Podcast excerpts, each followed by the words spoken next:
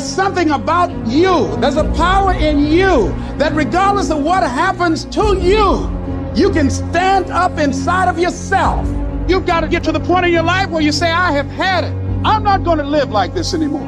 No, there's got to be more for me. You got to draw the line. Don't go through life feeling like you're powerless. Victims are people that are powerless. You're not powerless. You are powerful.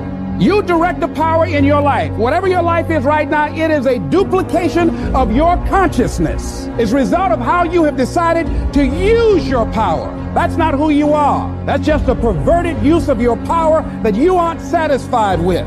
And you've got the power to change that.